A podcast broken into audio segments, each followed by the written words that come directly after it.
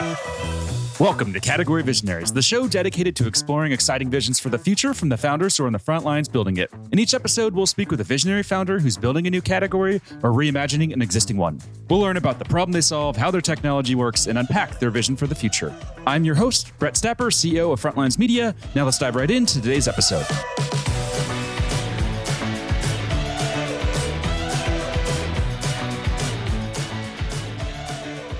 Hey everyone, and thanks for listening. Today I'm speaking with Chandler Malone, CEO and founder of BootUp, an educational labor marketplace that recently raised over two million in funding. Chandler, thanks for chatting with me today. Brett, thanks so much for having me on. Yeah, so before we begin talking about what you're building at BootUp, let's start with a quick summary of who you are and a bit more about your background. Yeah, definitely. You know, I think my journey really began, you know, as a college student, uh, came in not necessarily really knowing exactly what I wanted to do. Majored in American culture studies, took a really wide array of classes but, you know, my sophomore year, I had two really interesting things kind of happen to me at the same time. One was that I took a class called The Anxieties of Digital Technology and Modern Media, where I had to write 25 page research papers on Snapchat, which, like, as a 19 year old, I was an avid Snapchat user. And, you know, Evan Spiegel, the founder at the time, was still in his early 20s, you know, which mm-hmm. just created this feeling of proximity and connection while also still just like this feeling of massive inspiration at like the scale of what they were able to build.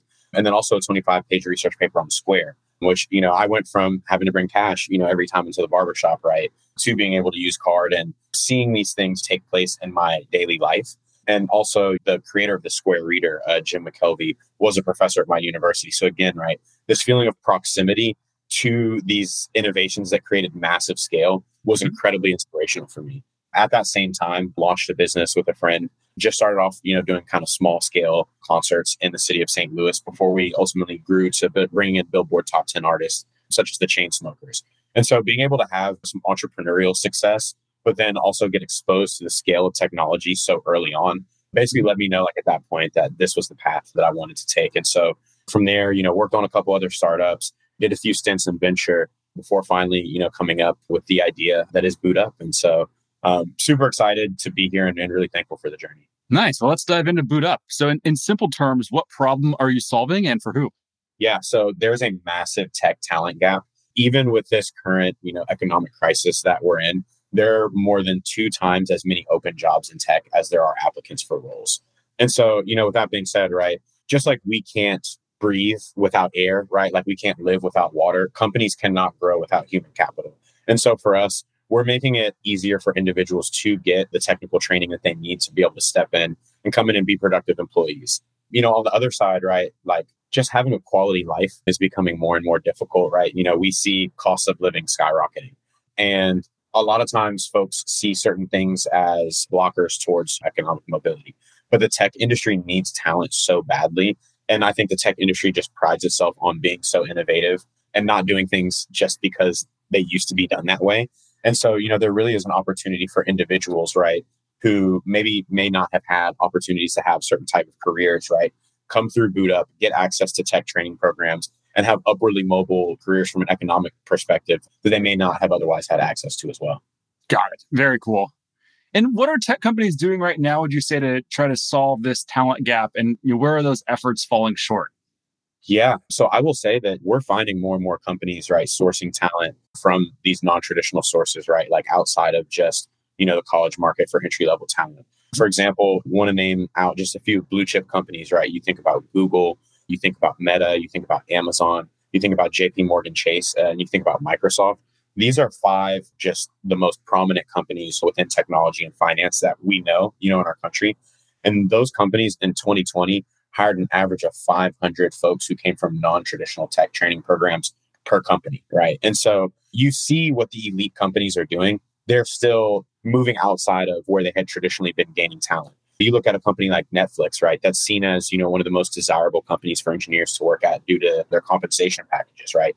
Netflix has launched their own in-house boot camp that individuals can join immediately after graduating high school. And once they complete the boot camp, they can get a full-time job with Netflix. Shopify, one of the other high, highest paying companies in the tech sector and a very desirable company to work at, is rolling out the same thing in Canada. Right. And so we see what the companies who already get the best talent are doing. Unfortunately, right, there are a number of companies that are not necessarily tech native companies and are just beginning their tech transformation process. Think, you know, a number of your major retailers out there, right? And so those companies, because they are newer to just the talent sphere and technology, they don't necessarily understand how dire the talent crisis is and how competitive the market is. And we're seeing some of your more traditional companies that are moving into this tech sector still try to use those traditional hiring methods. And those are the companies that are really suffering when it's coming down to getting access to talent. So, yeah. Got it. That makes sense. Now, when it comes to market categories, how do you think about them? Are you building a new market category? Does this fit into an existing market category, or is that still you know to be determined? Yeah, I mean, I think this fits into an existing market category, but markets shift and change all the time, right? And so, you know, at the end of the day, like our business model with enterprises is the same as what the recruiting agencies and staffing agencies have done for so long, right? What other companies in the space, you know, like Handshake and Ripple Match and Indeed and others, you know, have done for so long, right? And so we're really not doing anything new on that side. But at the end of the day, the world is changing just from a labor preparation, right, an educational pathways perspective. And so while we aren't necessarily doing something completely new, right, we are grabbing talent from a new source, right? And we're introducing people to a new way to get trained. And so education is always going to continue to evolve based upon the needs of what enterprises have because we can have this philosophical debate of is education about the pursuit of knowledge or is education about preparing one you know for a job so that they're able to live in the world and at the end of the day institutions from an educational perspective are always going to lean towards the side of the enterprise because the way that we measure whether or not an educational institution is successful or credible or worthy is if folks are able to get jobs out of them and so kind of long-winded answer there, but all that to say, like we're definitely doing something new. But at the same time, I feel like it's a natural evolution of just where the labor marketplace was going to go anyway. Got it. Makes sense. And, and I know you call yourselves an educational labor marketplace. Can you define what that is?